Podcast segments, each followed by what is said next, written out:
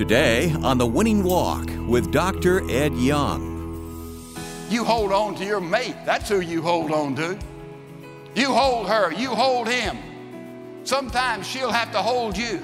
You can't hold her. And sometimes you can't hold her and he can't hold you, but God can hold both of you. We hold on to the sacred covenant of marriage. The truth is, you can have unity in your marriage.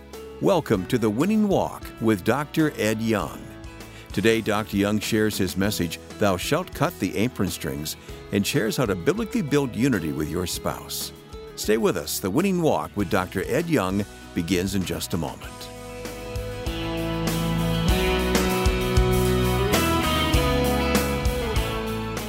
Now, here's Dr. Ed Young with today's message Thou shalt cut the apron strings. Marriage, the original design of marriage. You know the story of Adam and Eve? There was Adam. It's not good for man to be alone. It doesn't mean it's wrong to be single. It's wrong to be lonely. God doesn't intend for anyone to be lonely. And Adam was naming everything. He noticed there was two of everything, except there there were not two like him. So he was looking for his counterpart, the rest of himself. And Eve appeared. And I don't know what you guys think, but I think God did a super job with designing a woman, don't you? I mean, he phi beta kappa in that. You can't question God about the design of the female. And, and Adam was excited about it. And God said to him a basic premise of truth. And that is Genesis chapter number 2, verse 24. You've heard it a lot of times, but we have to go back to the basics. Verse 24 For this cause shall a man leave his father and his mother, and shall cleave to his wife, and they shall become one flesh. Now, if you notice in the margin of your Bible, something that's rather unusual. Do you know how many times that very verse is found in the Bible? Five times. Five times. Now, when God says something once, we sit up and say, you know, that's important. It's in the Bible. When God says something twice, we say, you know, put a star by it. I need to go back and study that again. When God says something three times, we say, you know, God is trying to get through to us. There must be something there I'm not getting. When God says something four times, you say, God, you know, surely you don't mean to just lay it on us one, two, three, four. Oh, yes. And when God says something five times, ladies and gentlemen, you know what He's saying? He's saying, don't miss it. He's saying, look, look, look, look, look, wake up, quit dumbing down, figure it out.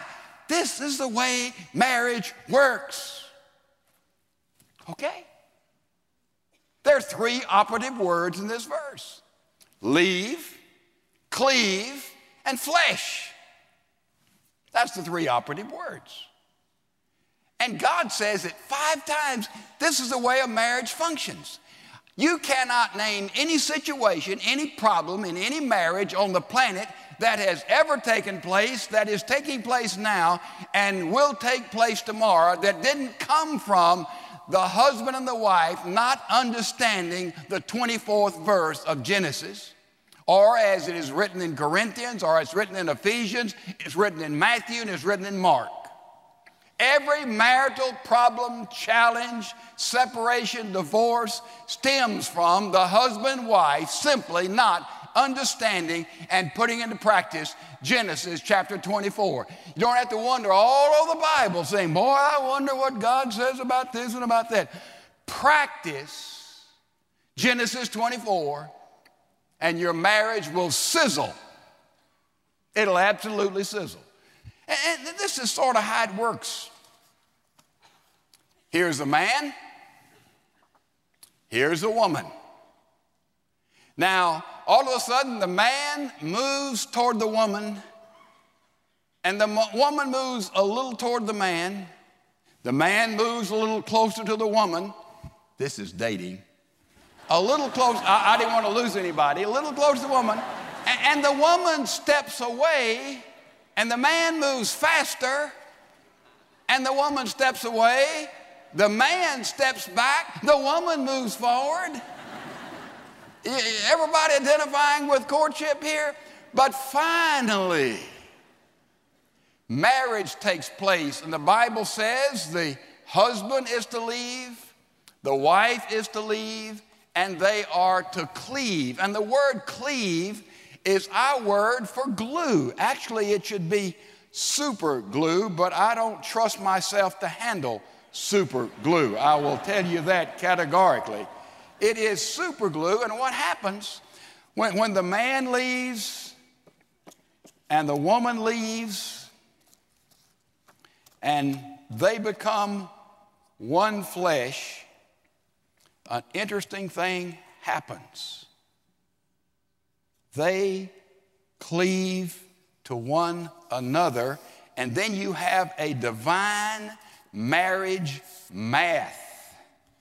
It is called one plus one equals one. One flesh, unity, one agenda.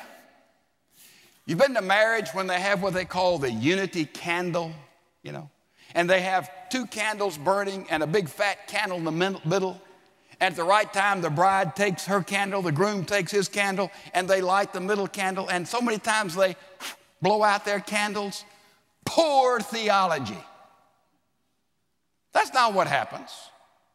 Because the bride is still the bride, right? The groom is still the groom, but the two have become one, and they are one in this sense, but they're still the male and they're still the female, right? So you need to leave the candles burning.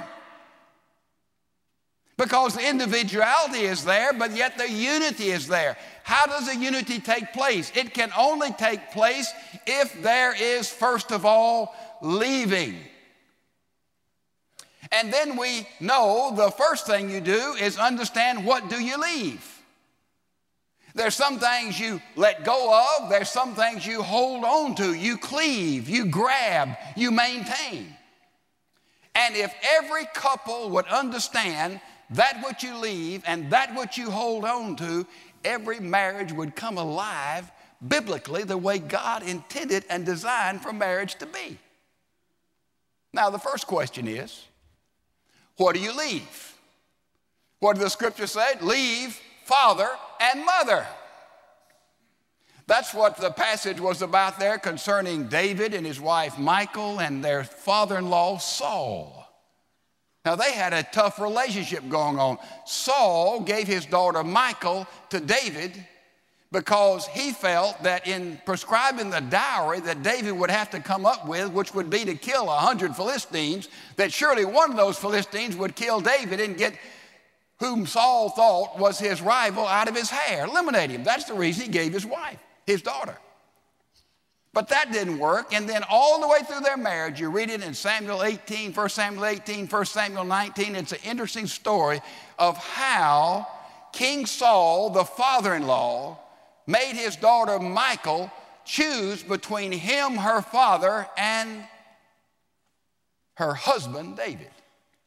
Now, this happens all the time, but in the Bible, there's a lot of good illustrations of in laws. There is Naomi the wonderful mother in law, mother in love who loved Ruth and Ruth loved Naomi. What a beautiful picture of an in law relationship. And there's Jethro, the father in law of Moses. And he took Moses to one side and said, Moses, you are working yourself to death. You are a poor leader, a poor administrator. This is how you do it. One, two, three, four. And Moses listened to his father in law, followed the advice of his father in law, and made his life and his service much, much more effective. So in the Bible, there are good illustrations of mothers in law and fathers in law and parents in love that function. But I can tell you, you will never be an effective in law unless you let your children leave. Now, what do you mean? I'm talking about cutting the apron strings. When a son or daughter get married, they leave father and mother, and their highest priority is now with their mate. But parents, we have to let our children leave. We have to cut those counseling strings. Know what I mean? Boy, I tell you, I know exactly what I mean. First of all, you just bite your lip. You say, Well, I want to say one thing. I want Listen, if they would only. Don't do it. Don't say a word. Cut the counseling strings. And sons and daughters, when there's a little problem at home, don't call and ask mom or dad, boy, you know what happened with this one or that one or the other? Don't listen. Our daughters in law know if they call Jo Beth and myself, whatever the issue is, I'm already on their side against my boys. Every single time. I'm telling you, you got to cut those counseling strings. If you're ever going to be a counselor or a wise advisor to your sons and to your daughters in law or your sons in law, you have to be quiet and listen. To all in laws, I would say back up, shut up, pray a lot, listen, encourage, and you'll wake up one day and you'll be a parent that both parties will genuinely love and listen to, and you'll have an entree there. But especially mothers in law. I, I, read about a, a, farmer who married a beautiful young girl, and they took her to the farm, and, they were married about a month, and her mother came to visit. And she stayed and stayed. And while she was there, she said, Oh, the house ought to look like this, and let me help you with this. And she was giving advice. She was nagging. She, and when they would be a little sensitive, she'd play the martyr role. And she was manipulative. And she was everything you wouldn't want in a mother in law. And finally, one day, she was walking with the young farmer out to the barn. And she was going out there to show him how the cattle ought to be arranged, and she knew everything about farming, everything about cattle. But as she was walking by one of the stalls out of the clear blue sky, the, the farmer's mule just kicked her right in the head and she died on the spot. And so they had the funeral, the farmer's mother in law there. And after the service was over, he was standing by the grave and friends were coming by speaking to the young farmer. And the pastor was over here. And he noticed something very unusual was taking place. He noticed that when a woman would come and speak to the young farmer there, that he would always shake his head, yes, and say something to the woman who would speak to him. But when a man would speak to him, every time he would shake his head no and say something to the man. And this went on. With the men, always no. With the women, always yes. And finally, when the service was over and everybody had left, the pastor went over to the young farmer and says, You know, I, I just wondered as they were coming up uh, speaking to you, what, what was being said. And, and you, you, with the women, it was yes, men, no. He said, Well, the women would come up and they would say, It was certainly a terrible tragedy. And I would say, Yes, it really was. And said, The men would come up and say, Can I borrow your mule? And I would say, no, it's booked up for a month. Jokes about mothers in law, they, they just go on and on. And if there were not elements of truth there, we wouldn't laugh at it. You know, here's three guys are in counseling.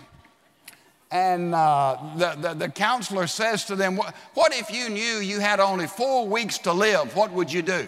One guy said, That's easy. I'd go to Las Vegas, I'd take all my money, I'd just have a good time, I'd spend it. You can't take it with you. And that's how uh, uh, Epicurean would respond. And another guy said, What would you do if you had four weeks to live? He said, Well, I'll tell you, I'd go out and serve people. I would help people. I would minister to people. I would reach out to people. He said, Well, that's a response. Ask the other guy what you would do if he had only four weeks to live. He said, I would go and move in with my mother in law and I would stay with her every minute of every day for all those four weeks. He said, You know, that's a little odd. Why would you move in with your mother in law? He said, That would be the four longest weeks of my life.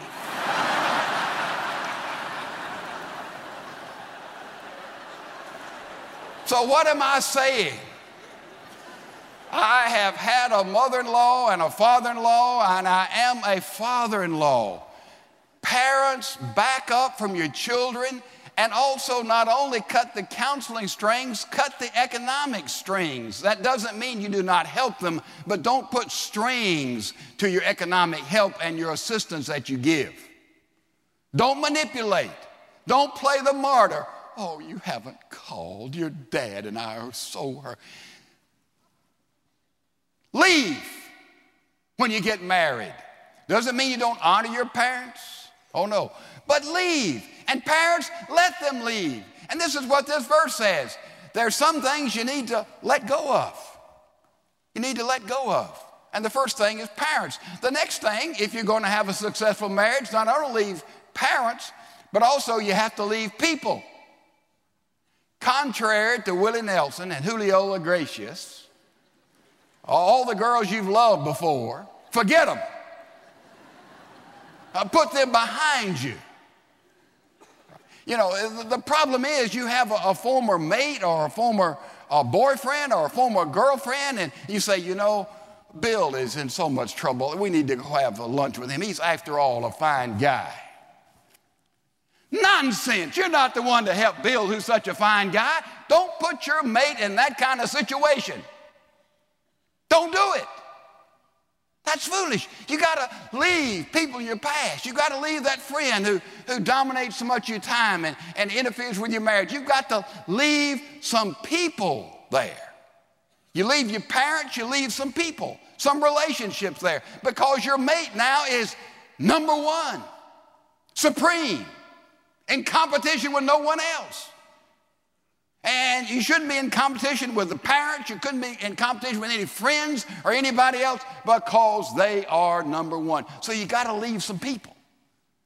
And the problem is when you don't leave, say, another boyfriend or girlfriend, you have emotional attachment, what happens to you? You begin to compare and say, you know, boy, if I had married Bill, he wasn't all bad. I, I, just look back, boy, I made a mistake and look what I married. I mean, you know, you, you have comparison. You have the green grass syndrome.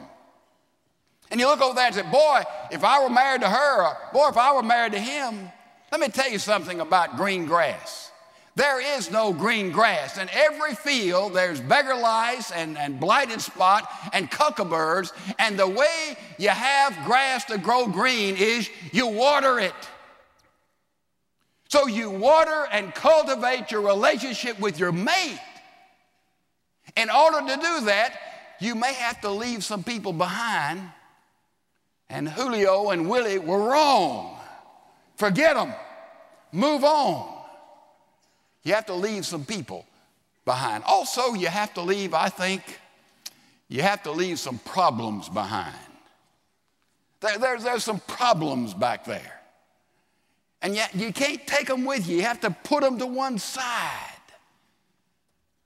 A lot of times people get married and they get down here and they see the wife and the husband and they see all of these, this guilt that's just wrapped up in their lives and they can't function, they can't love, they haven't been loved, they're abused, they're scarred, and they just carry around all this baggage all the way through their marriage.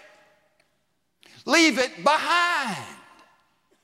And when this baggage is carried around, it affects your conversation, your communication, your sexual relationship. It affects everything about your marriage. And if you are like that here today and you've been dragging around all this baggage, oh, I made such a bad mistake, or I, I did this wrong in high school, or oh, I'll never forget this back there. Read 1 John 1 9 one more time. If we confess our sin, he is able and just to forgive our sins and to cleanse all of our trash. So don't leave here this morning taking anything with you from the past. Confess, repent, and move on. Leave it, leave it, leave it. How important that is. And sometimes you got to leave places as well. Uh, one mate says, Boy, in my high school, it was the most wonderful thing in the world, or, or back in my hometown, and oh, back at the, the university, back at the college when I was here, it was. Listen, you've forgotten all the bad side of that, and your mate was not there with you. Don't keep bringing all of that up. So, there's some things to have an effective marriage you need to leave. You leave parents. You leave people that's in your past. You leave problems that's within your past. You leave places that's within your past. Not only do you leave, you let go of some things. This verse also says you hold on to some things, right? You cleave to some things. What do you hold on to? You hold on to the reality of the covenant of marriage. That's what you hold on to. When you stood at the altar and the pastor said, Do you so promise to love and cherish, to honor and sustain him or her in sickness as in health, in poverty as in wealth, in the bad that may darken your days, and the good that may light your ways? Do you so promise? So help you God, I do. So many people said, I do, and don't. What did that mean? A covenant took place. It's a man and a woman sat down at a table with God and they convinced God and their family and their friends that they wanted to spend their life exclusively together. And Jesus Christ put his arm around them and said, Yes. And God witnessed it, and that is a covenant, a sacred covenant. It's not just a piece of paper, that's a minor part of it. Somebody says, Well, I got married to the justice of the peace. You know, let me tell you, if you got married to the justice of the peace, I can tell you one thing you haven't gotten much justice and you don't have much peace. You operate your marriage just on a civil, legal relationship, and you may stay together, but your marriage will not be dynamic. God's formula gives love and meaning and depth and significance and sizzle and, and, a, and a creativity in marriage. Only God's formula. Therefore, we need to hold on to the sacred reality, the covenant of marriage. What else do we hold on to? We hold on to the principles of God. We seem to always get back to this. We hold on to the principles in this book. It's the manual for marriage. This one verse is enough to get anybody through any crisis. You say, Whoa, my marriage is so far gone. It's not so far gone. You give the pieces to God. That's what you do. Well, I'll have to, well, whatever it is, do it. I'll be so, whatever it is, give the pieces to God, and God can do a supernatural work with any marriage if we put the principles of the book in practice. But you know what so many of us are like? We're like the group that God told Ezekiel about. God said to Ezekiel, and if you'll just look over there with me, Ezekiel, chapter number 33, verse 30 following, Ezekiel 33, 30 following. Ezekiel was talking to the people and laying on people principles of life. Principles of life. And God said, Ezekiel, the people are going to listen, but this is what's going to happen. God was preparing Ezekiel for the results of his teaching. Listen to what God said to Ezekiel the audience would be like. Verse 30, chapter 33. But as for you, son of man, that's Ezekiel, your fellow citizens who talk about you by the walls and the doorways of the houses speak to one another, each to his brother, saying, Come now and hear what the message is which comes forth from the Lord. In other words, come to church with me. I want you to hear our pastor and our choir. They have a word from God, and it is so wonderful up there. That's what they're saying here. He says, the people say, Come hear a word from the God, Lord. And they come to you as people come, and all sit before you, my people, and hear your words, and they do not do them.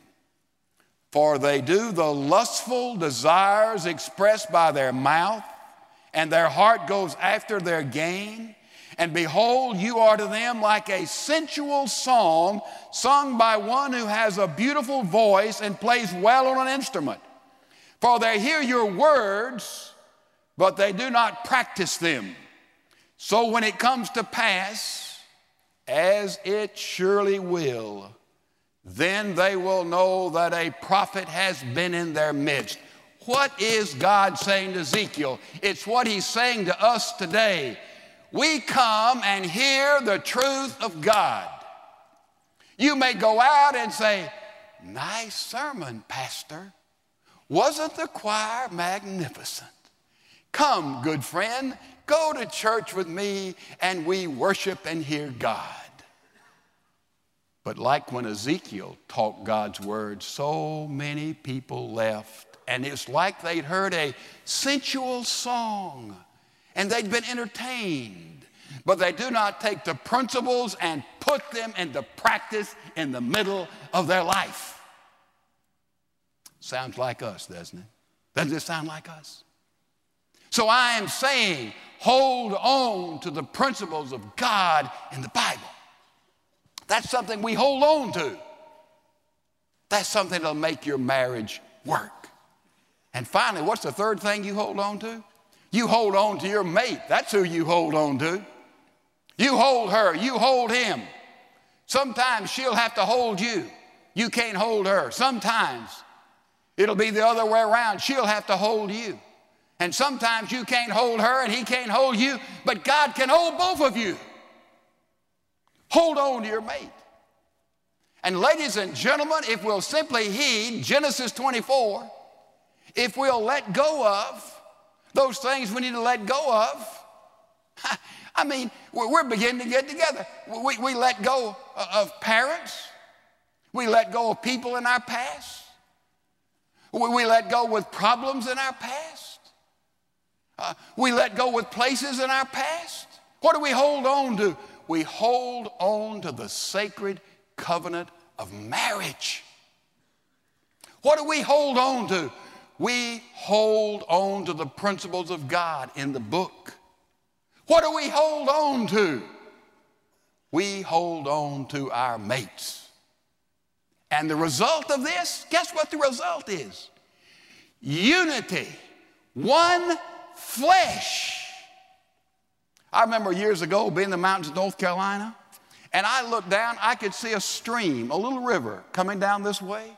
I could see another stream coming down this way, and I noticed from where I was seated, I was bear hunting, by the way, hoping one would not show up. But uh, where I was seated, these two streams came together and they were nice little streams, trickling little streams until they came together and there was turbulence where they came together.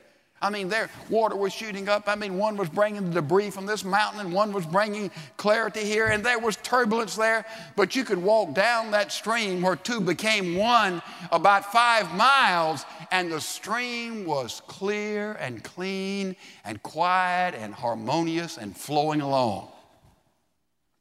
When two become one, many times there is turbulence there. But you leave the right stuff, you hold on to the right stuff, a wonderful thing happens. There is oneness. Now, let me ask you what happens? What happens when you do not leave and you do not cleave? What happens in this relationship? when there is separation, when there is divorce, when there is brokenness, what happens? That happens, doesn't it? Many of you have gone through this. It's a divorce. It's a divorce. Now, what happened to this divorce? You see, there's part of the pink over here. A part of your wife will go with you the rest of your life. The rest of your life a part of your husband will go with you the rest of your life. The rest of your life. Because when two become one physically, emotionally, and marriage takes place, when there is a severance of that, there is always pain. There's always heartache.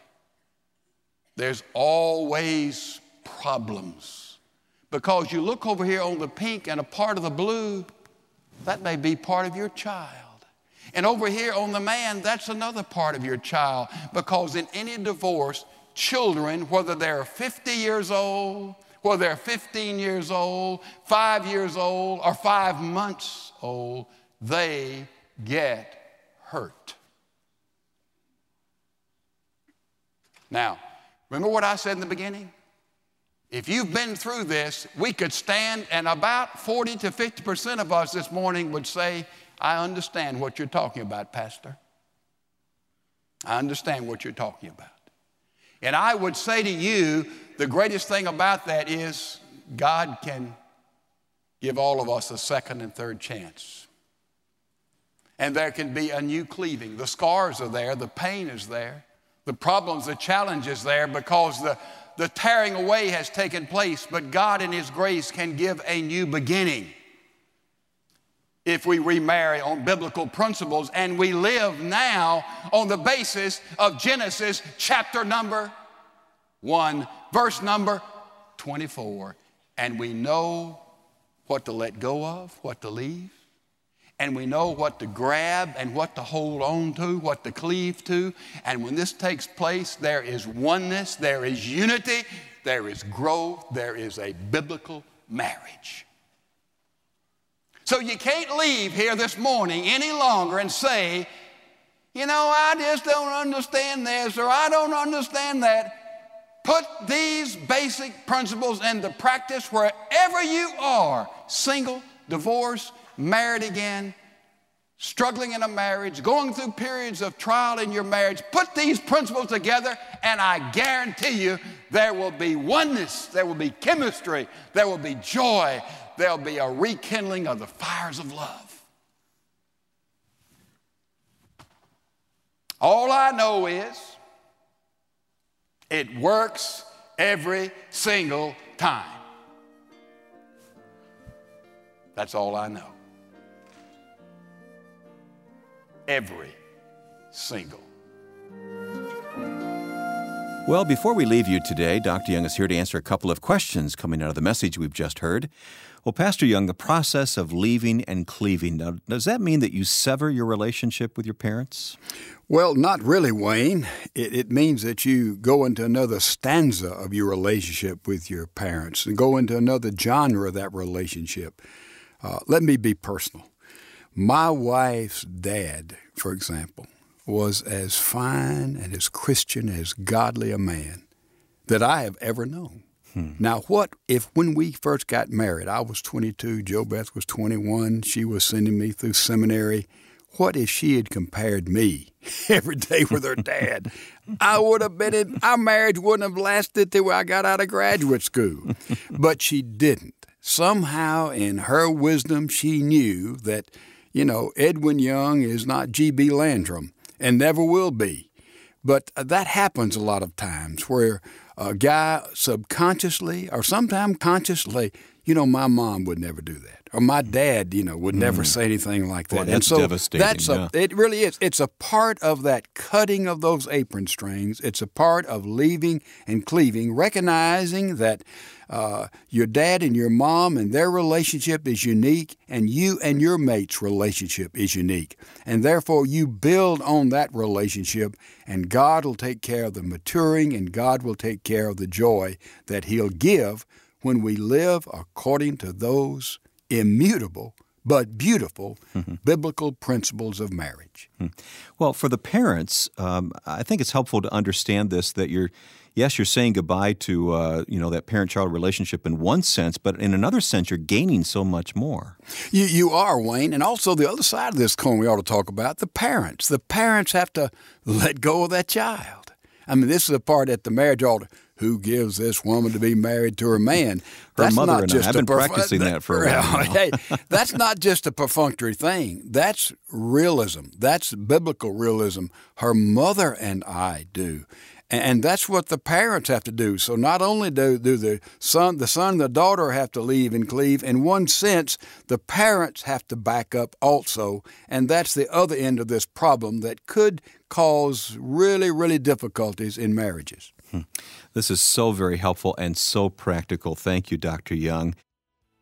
You've been listening to The Winning Walk with Dr. Ed Young. We hope today's message has encouraged you to build your life on the proven truth of God's Word. Winning Walk is a listener supported ministry. Your prayers and financial support allow us to bring proven truth to listeners around the world. Connect with us at winningwalk.org. That's winningwalk.org.